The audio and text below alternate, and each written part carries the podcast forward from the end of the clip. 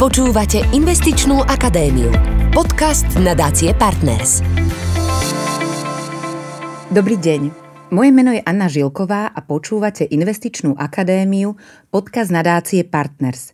Edukačné podcasty plné aktuálnych informácií a praktických riešení zo sveta financií, ktoré poslucháčom môžu pomôcť pri správnych finančných rozhodnutiach. Každý správny investor hľadá čo najvyšší výnos pri akceptovateľnej miere rizika. Ale nie je zisk ako zisk. Vedeli ste, že dane sa týkajú aj ziskov z vašich investícií?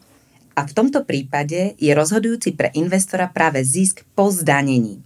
Hoci asi každému z nás naskočí pri téme daní husia koža, práve z dôvodu zákonnej povinnosti platiť danie je dôležité poznať spôsoby zdaňovania vašich investícií.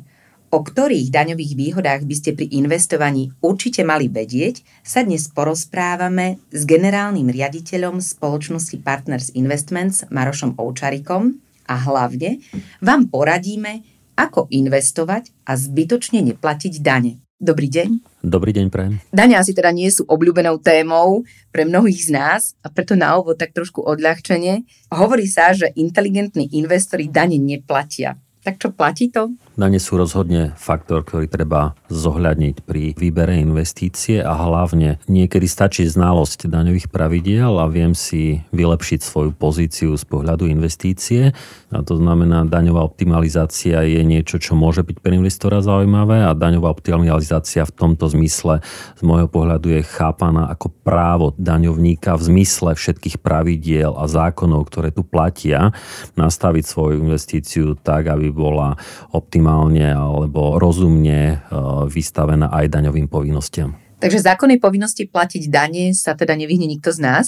Na daňovú povinnosť netreba zabúdať ani pri investovaní, ako sme to spomínali, keďže i príjmy z investícií podliehajú dani. Ako môže daň ovplyvniť náš celkový zisk a čistý výnos? Môže ovplyvniť výrazne, pretože ak si zoberieme, že napríklad e, fyzická osoba, ktorá investuje do niektorých cených papierov, ktoré podliehajú daňovým povinnostiam, tak namiesto toho, že v prípade niektorých investícií môže mať nulovú daň, tak oproti tomu môže byť výnos, ktorý v konečnom dôsledku bude mať z tej konkrétnej investície, môže byť zdanený napríklad daňou z príjmu vo výške 19%, alebo ak spadá do tej vyššej kategórie, pretože v tomto prípade uh, sa to týka progresívnej dane. Môže to byť zdanené 25%, to znamená, že štvrtina výnosu môže byť zhltnutá len v daňovej povinnosti, alebo sú investície, pri ktorých okrem samotnej dani platím ešte aj zdravotný odvod, čo je 14%. To znamená, že v určitom prípade môže mať výnos znížený o 39%, čo je 25% daň z príjmu a ešte k tomu zdravotné odvody vo výške 14%. To sa celkom nazberajú tie dane. A Slováci len veľmi opatrne pristupujú k investičným aktivitám. Cestou povzbudiť investičný apetit Slovákov môžu byť aj práve tie daňové úľavy. Ukazuje sa podpora prostredníctvom daňovej úľavy motiváciou pre investorov?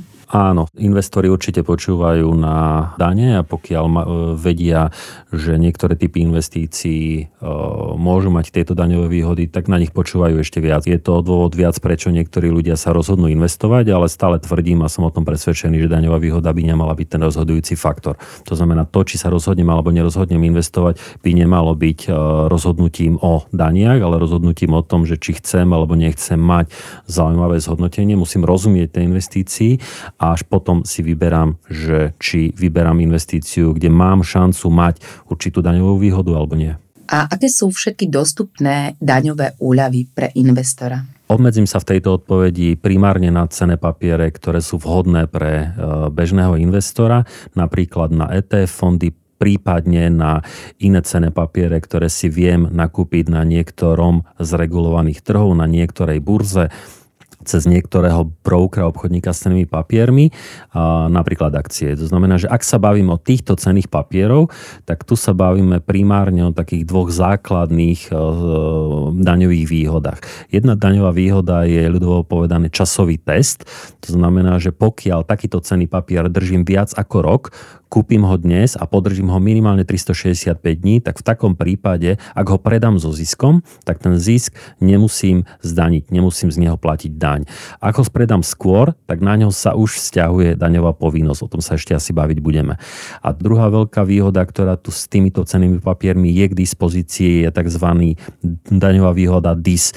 DIS je skrátka pre dlhodobé investičné sporenie a je to terminus technicus, ktorý definuje zákon. A pokiaľ si nastavím takéto pravidelné investovanie, to znamená, keď si nastavím cez niektoré obchodníka s cenými papiermi takéto dlhodobé investičné sporenie, ktoré trvá aspoň 15 rokov, to znamená, musí to byť dlhodobé investičné sporenie. E, počas tohto obdobia nebudem nič odpredávať, to znamená, že budem len investovať a, a vkladať do ňoho peniaze, to znamená ideálny produkt na napríklad dôchodky, prípadne vzdelanie detí, ktoré sa mi narodili a tak ďalej. A zároveň e, nebudem vkladať do, na toto sporenie viac ako 3000 eur ročne, čo je v prepočte 250 eur mesačne, tak v takom prípade na konci z výnosu pri takomto dlhodobom investičnom sporení nemusím platiť daň. Takže ešte raz opakujem v krátkosti tri podmienky.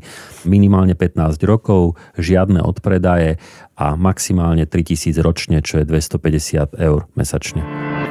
Investičná akadémia. Podcast nadácie Partners. Naše investičné rozhodnutia by sme mali prispôsobovať aj daňovej povinnosti, i keď by ste spomínali, nemá to byť samozrejme rozhodujúcim faktorom pri rozumnom investovaní, ale predsa každý z nás chce, aby tie dane boli najnižšie. Môžeme si najskôr povedať, ale ktoré typy investícií sú u nás také najpopulárnejšie a najrozšírenejšie? Najviac peňazí majú Slováci v rámci investícií uložených klasických podielových fondoch. Tam sa bavíme o tom, že je tam e, cez 10-11 miliard e, eur.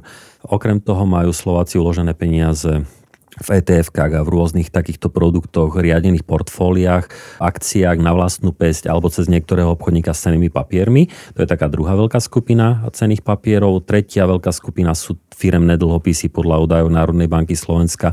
Vo firemných dlhopisov, ktoré si Slováci nakúpili, majú cez 3 miliardy eur. Takže to sú asi tri najväčšie skupiny investičných nástrojov. Vymenovali sme si teda rôzne typy investícií, ale pri ktorých investíciách musíme platiť dane? Asi začnem hneď tou prvou, to znamená klasické podielové fondy.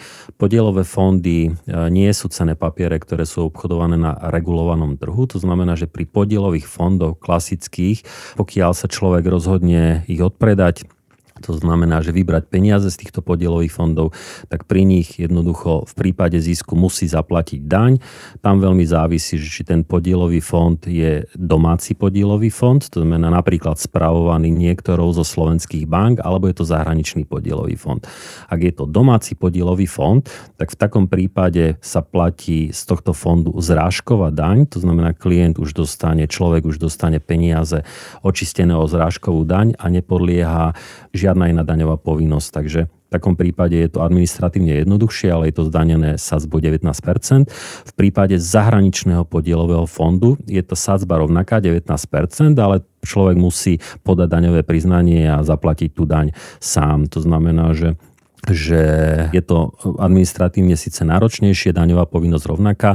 Výhoda je, že ani v jednom, ani v druhom prípade sa neplatia zdravotné odvody. Druhou veľkou skupinou sú ETF, tie verejne obchodovateľné cené papiere, o tých sme sa už rozprávali, takže tu teraz preskočím. Tretiou veľkou skupinou sú firemné dlhopisy. S firemnými dlhopismi je zase spojené to, že zvyčajne sa z nich vypláca či už polročný alebo ročný kupón, to znamená určitý výnos, pravidelná výplata z tohto dlhopisu. A tento výnos, táto výplata tohto dlhopisu je zvyčajne spojená s daňou, to znamená zdaňuje sa opäť v prípade, že je to domáci subjekt, ktorý emitoval tento dlhopis, je tam zrážková daň 19%, v prípade je to zahraničný subjekt, podobne ako pri podielovom fonde, daňuje sa formou daňového priznania a zaplatenia dane, takže to sú asi tri najzákladnejšie a najväčšie triedy aktív. A existujú aj také investičné nástroje, pri ktorých fyzickej osobe naopak nevzniká povinnosť zdaňovania ich výnosov? Keď si to celé zhrnieme, najzaujímavejšie daňové výhody sú spojené s ETF-kami, To znamená, ak ich držím dlhšie ako rok, vzťahuje sa na mňa časový test. Čo však, ak ich nedržím dlhšie ako rok, v takom prípade by som samozrejme mal zaplatiť daň.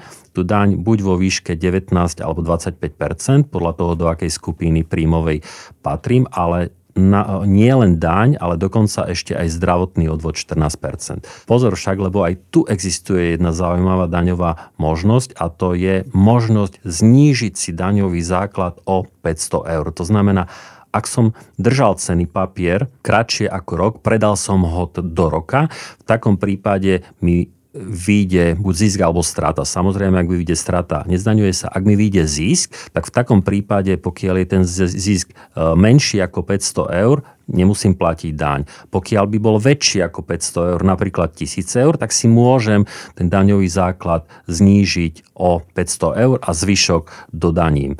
Pozor však, lebo tých 500 eur alebo možnosť znížiť si základ dane o 500 eur sa netýka u konkrétneho daňovníka len príjmov z obchodovania s cenými papiermi, ale napríklad, ak má niekto byt alebo nejaký nájom a plinie mu z toho nejaký príjem vo forme nájmu, tak tých 500 eur si možno, že ten konkrétny daňový uplatnil na iný príjem, ako je príjem z cených papierov. To znamená, že v takom prípade na to treba dať pozor. Takže táto možnosť znižiť si o 500 eur sa netýka len cených papierov, ale pokiaľ ju nevyužívam pri iných možnostiach príjmu, tak ju môžem uplatniť práve tu. Hovorili sme o daňovej povinnosti pri investovaní do ETF fondov, podielových fondov, akciách. Ale zaujímavou formou kolektívneho investovania sú aj realitné fondy, ktoré predstavujú pre slovenských investorov obľúbenú istotu v ich investičných portfóliách. Podliehajú realitné fondy nejakému daňovému zvýhodneniu?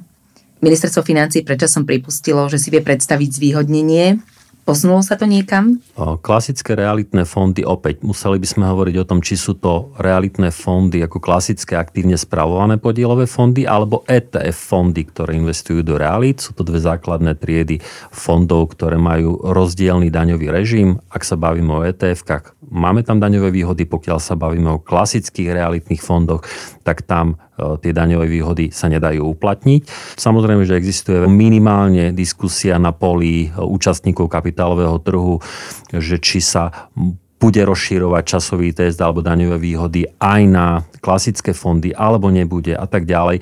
Tieto diskusie sú určite zaujímavé určite pre investorov. Investori by ich uvítali, keďže koncepcia rozvoja kapitálového trhu na Slovensku má za cieľ rozšíriť záujem o kapitálové produkty na trhu, ale momentálne nemáme informácie, či takéto, takáto diskusia je aj validná, relevantná v najbližšom dobe. Investičná akadémia. Podcast nadácie Partners. Môže pri správnom nastavení portfólia investor dosiahnuť, že všetky jeho výnosy budú oslobodené od daní z príjmu? Alebo inak existuje možnosť dosiahnuť daňovo neutrálne portfólio a tým aj čo najlepší výsledok pre mňa ako investora? Určite existuje, ale nemyslím si, že je to ten základný a rozhodujúci cieľ pre investora. To znamená, že neskladal by som portfólio primárne na základe toho, aký je tam daňový režim. Skladal by som to portfólio tak, aby nejakým spôsobom zohľadňovalo rozumné podiely a aby to portfólio bolo odolné voči kapitálovom a finančnom trhu v najbližších e, rokoch. To znamená, že v tomto portfóliu by som určite chcel mať akcie, dlhopisy, reality a nejaké likvidné prostriedky, ktoré viem eh, vo forme finančnej rezervy použiť, keď ich potrebujem okamžite. To znamená, že v takomto vyskladanom portfóliu si viem predstaviť, že by mohli byť nástroje, ktoré sú oslobodené od dane, ale nemusia byť všetky nástroje oslobodené. Jednoducho je to väčšia priorita podľa môjho názoru mať takéto portfólio a takto rozložené ako to, či sú alebo nie sú všetky nástroje daňovo oslobodené. Taká praktická otázka. Ako sa ja ako investor dozviem, či mám platiť zo svojich investícií dane? Upozorní ma na to správcovská spoločnosť, pokiaľ mi teda ona spravuje moje portfólio? Správcovská spoločnosť alebo iná investičná spoločnosť, ktorá na trhu pôsobí a ponúka svoje investičné nástroje, by mala dať rozhodne základnú informáciu o tom, či sú alebo nie sú tieto ich investičné nástroje podrobené, alebo teda či podliehajú daňovej povinnosti, ale už samotné podávanie daňového priznania alebo platenia daní, tak tieto spoločnosti e, nemajú licencie na daňové poradenstvo. To znamená, oni už nevyplňujú za klienta daňové priznanie alebo tie dane neplatia. Samozrejme v prípade, ak sa nezráža daň formou zrážkovej dane. To znamená, že, že v určitom momente je možné, že časť týchto povinností si bude musieť dotiahnuť klient sám. Samozrejme, že niektoré spoločnosti vedia urobiť predprípravu a, a, a klientovi ponúknuť nejaký prehľad a výpisy ich cených papierov s potrebnými informáciami. Ale tú základnú informáciu pri tom, keď klient nadobúda cený papier, by rozhodne mal mať. Na Slovensku je v súčasnosti možné investovať aj do nástrojov, ktoré sú oslobodené od dane. Takéto investovanie je efektívnejšie a investorom ponúka atraktívnejší čistý výnos. Na tému, ako investovať a zbytočne neplatiť dane, sme sa rozprávali s generálnym riaditeľom Partners Investments Marošom Oučarikom, ktorému ďakujem pekne za rozhovor. Teším sa na vás pri ďalšom vydaní Investičnej akadémie. Počúvali ste Investičnú akadémiu, podcast nadácie Partners. Tešíme sa na vás aj na budúce.